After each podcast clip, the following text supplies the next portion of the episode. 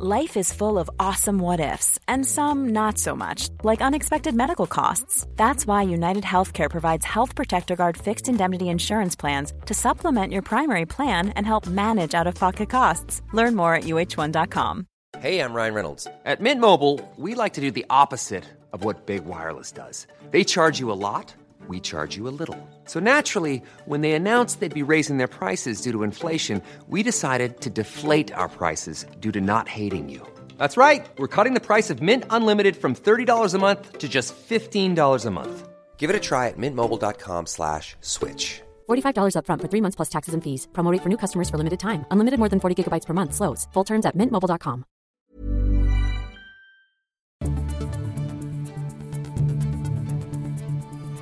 This is your Times Daily World Briefing for Saturday, the 8th of October. I'm Nkem Ifejika.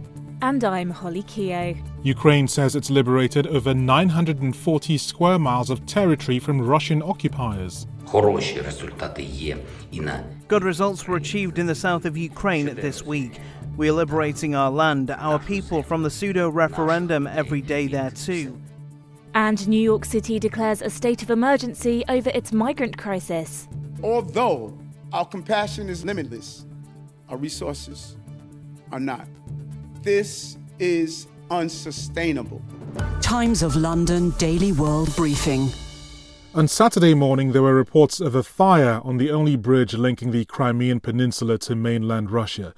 It is believed to have been caused by an explosion which led to oil tankers catching fire.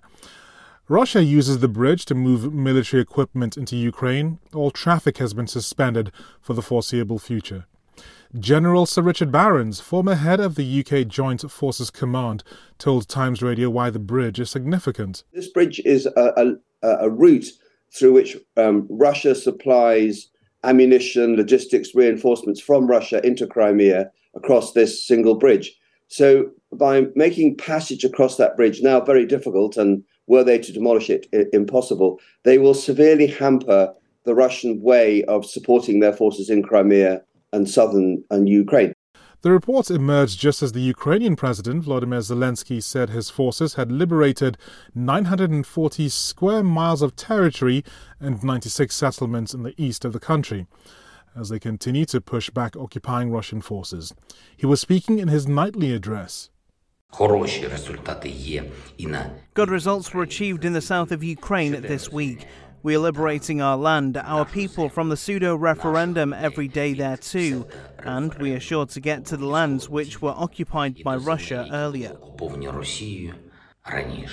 In the liberated towns of Liman and Sviatogorsk, there have been exhumations and reburials of significant numbers of people who were killed during the Russian occupation, with Ukrainian authorities saying their deaths will be investigated.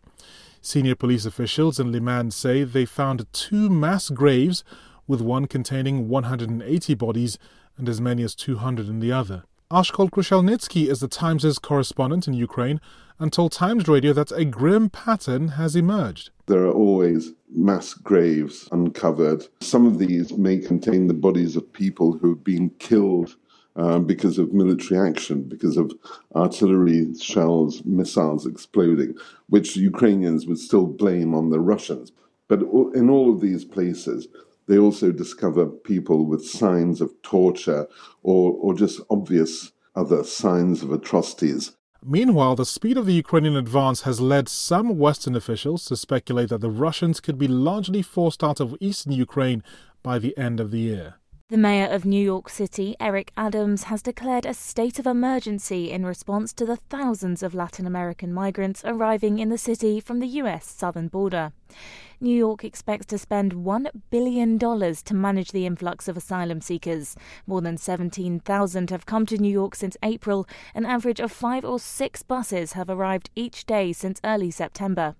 The surge of arrivals has set a record for the number of people in homeless shelters across the city, and Mayor Adams said that New York's resources are not limitless. Although our compassion is limitless, our resources are not. Our shelter system is now operating near 100% capacity. And if these trends continue, we will be over 100,000 in the year to come. That's far more than the system was ever designed to handle. This is unsustainable. He called on the federal and state governments to provide support. A city recovering from an ongoing global pandemic is being overwhelmed by humanitarian crises made by human hands. We have reached some of the help we have asked for, we received it, but we need more. We are at the edge of the precipice. Texas Governor Greg Abbott, a Republican who is seeking a third term in November's midterm elections, has sent more than 3,000 migrants to New York as part of a deliberate effort to call attention to record crossings at the US Mexico border. Adams has criticized Abbott for failing to alert city officials when sending migrants north. Florida Governor Ron DeSantis, a Republican, recently flew a group of about 50 migrants to Massachusetts. Democrats have accused Abbott and DeSantis of using vulnerable migrants as political props, while the Republicans have blamed President Joe Biden's administration for failing to control the border. Times of London Daily World Briefing. On the way, irreversible fire damage to the iconic Easter Island statues, and Liverpool to host the Eurovision Song Contest. Families in Thailand are preparing to bury their children who were killed in a stabbing and shooting spree on Thursday. 34 people were killed in the massacre in a daycare centre in the northeast of the country, among them 23 children, with some as young as two years old. Parents were grief stricken as they had to identify the bodies of their little children, wailing as they saw the small coffins.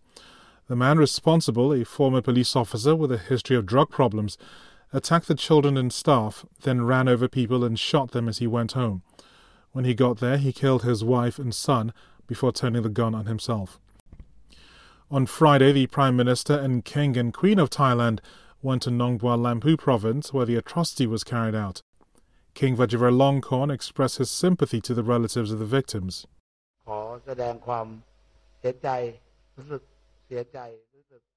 I would like to extend my condolences. I'm deeply saddened that this incident happened.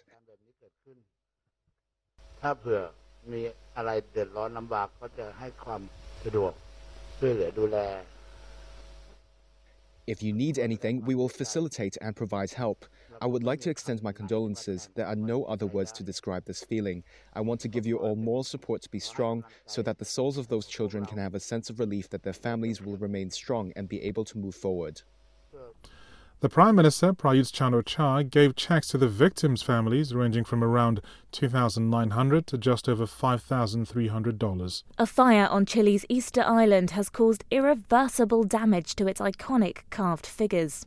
The blaze swept through the Rapa Nui National Park earlier this week. Mayor Pedro Edmunds said that it caused several of the statue's stones to crack. Es incuantificable. The damage is unquantifiable, unmeasurable. It is also unrecoverable because the fire warms the stone and the stone cracks.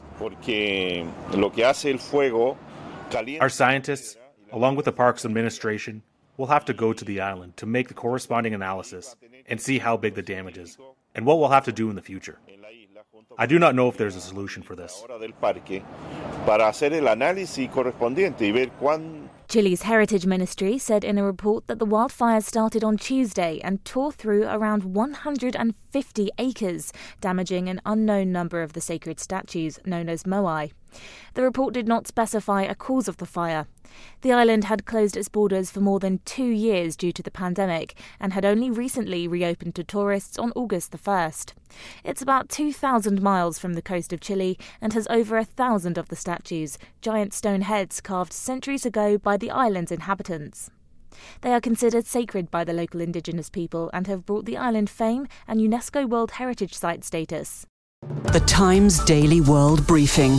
Sport. With the latest from the qualifying rounds for the Japanese Grand Prix, here's John Jackson. Ahead of Sunday's Formula One Japanese Grand Prix, two driver changes have been confirmed for 2023 onwards. Frenchman Pierre Gasly will join compatriot Esteban Ocon in a race winning lineup at Renault owned Alpine, with Dutchman Nick de Vries stepping up to replace Gasly at AlphaTauri.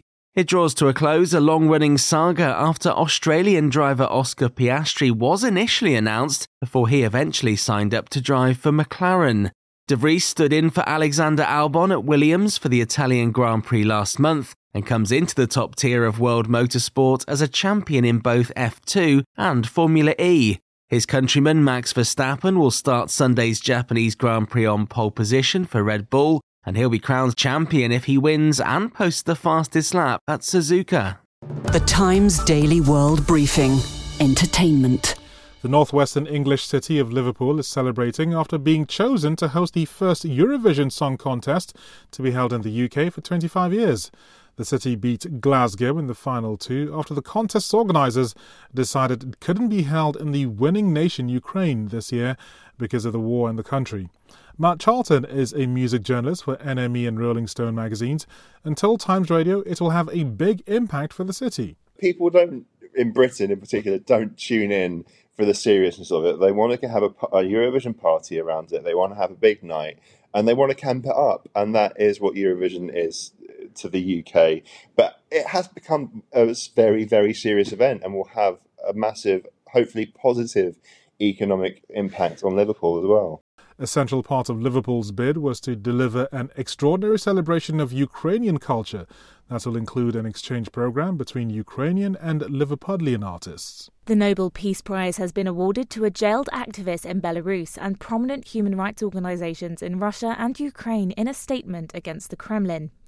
Belarus rights activist Ales Bialyatsky, the Russian Group Memorial, and Ukraine's Center for Civil Liberties were joint winners of the award. The Nobel Committee said together they demonstrate the significance of civil society for peace and democracy. And that's your Times Daily World Briefing for Saturday, the 8th of October. This podcast from The Times is brought to you in partnership with Google Podcasts. Hi, I'm Jane Garvey. And I'm Fi Glover. Off Air with Jane and Fi is going live. We are taking to the stage at the amazing Crucible Theatre in Sheffield on Friday, the 31st of May. It'll be a night full of surprises. We'll have a special guest, we'll involve you in the audience, and we'll embarrass ourselves. You really won't want to miss it. Well, the surprise is we don't yet know what's in it, so it genuinely is a night of surprises. Well, you've surprised me already. Uh, it's not just us. Our live show is part of an exciting new podcast festival called Cross Wires, which is taking place in some really amazing venues across Sheffield from the 31st of May to the 2nd of June. So, other podcasters that you'll be able to see include Katie Price, Katherine Ryan, Romesh Ranganathan, and the original Adam Buxton.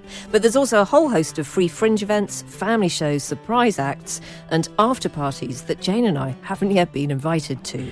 I'm sure it's only a matter of time. Head to crosswires.live for tickets and more information.